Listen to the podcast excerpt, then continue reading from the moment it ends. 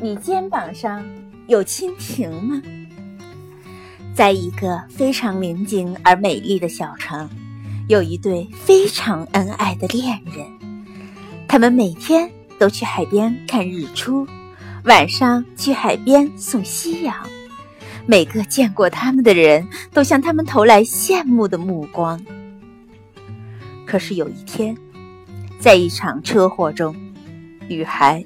不幸受了重伤，陷入了昏迷。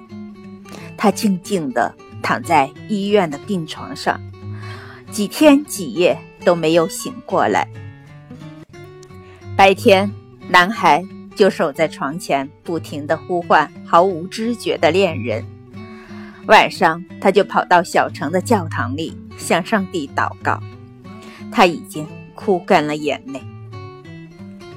一个月。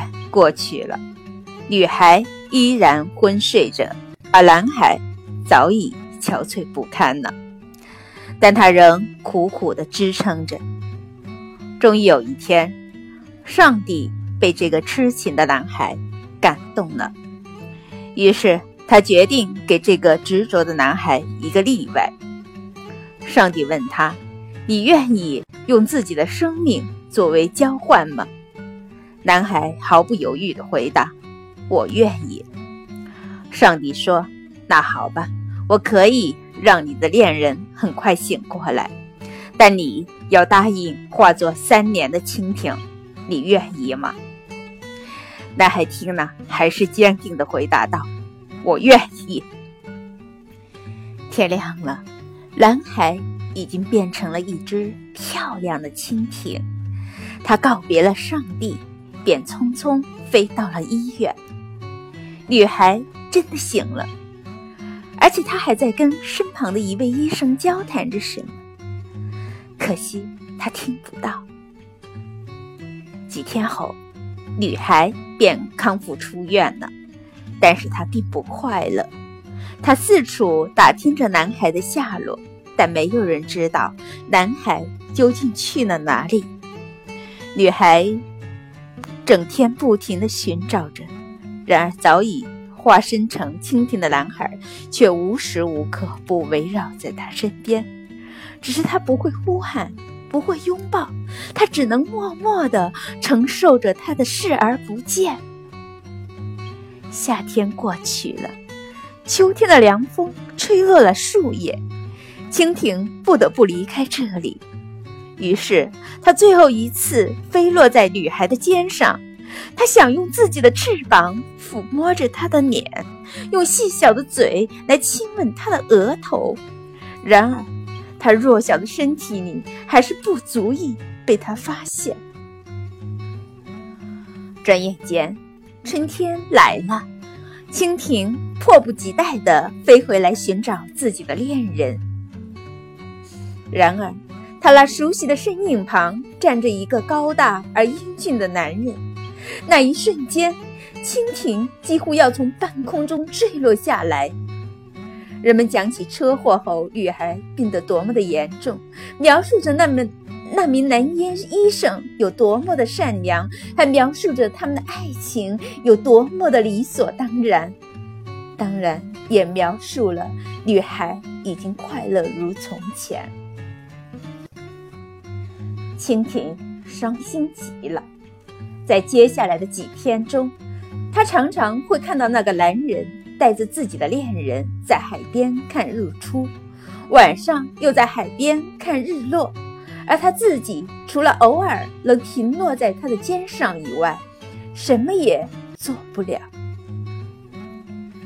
这一年的夏天特别长，蜻蜓每天痛苦地低飞着。他已经没有勇气接近自己昔日的恋人，他和他那男人之间的喃喃细语，他和他快乐的笑声，都令他窒息。第三年的夏天，蜻蜓已不再常常去看望自己的恋人了，他的肩被男医生轻拥着，脸被男医生。轻轻地吻着，根本没有时间去留意一只伤心的蜻蜓，更没有心情去怀念过去。上帝约定的三年期限很快就要到了，就在最后一天，蜻蜓昔日的恋人跟那个蓝衣裳举行了婚礼。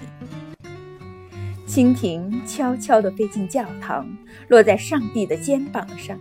他听到下面的恋人对上帝发誓说：“我愿意。”他看着那个蓝医生把戒指戴在西人恋人的手上，然后看着他们甜蜜地亲吻着，蜻蜓流下了伤心的泪水。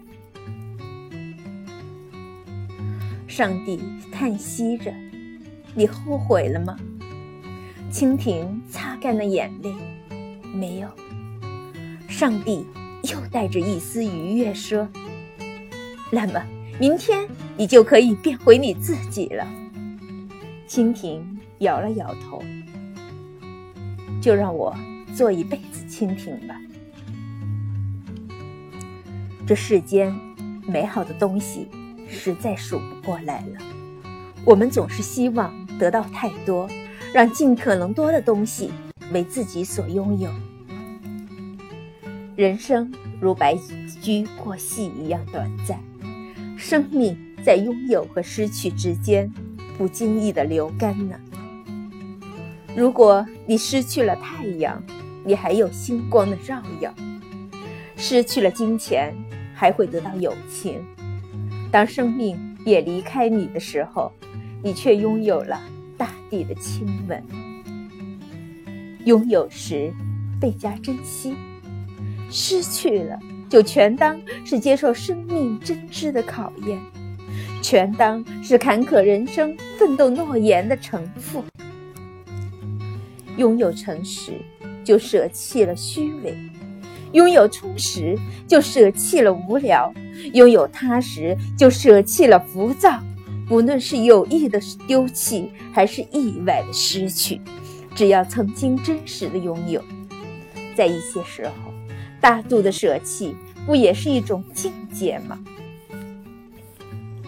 有些缘分是注定要失去的，有些缘分是永远不会有好结果的。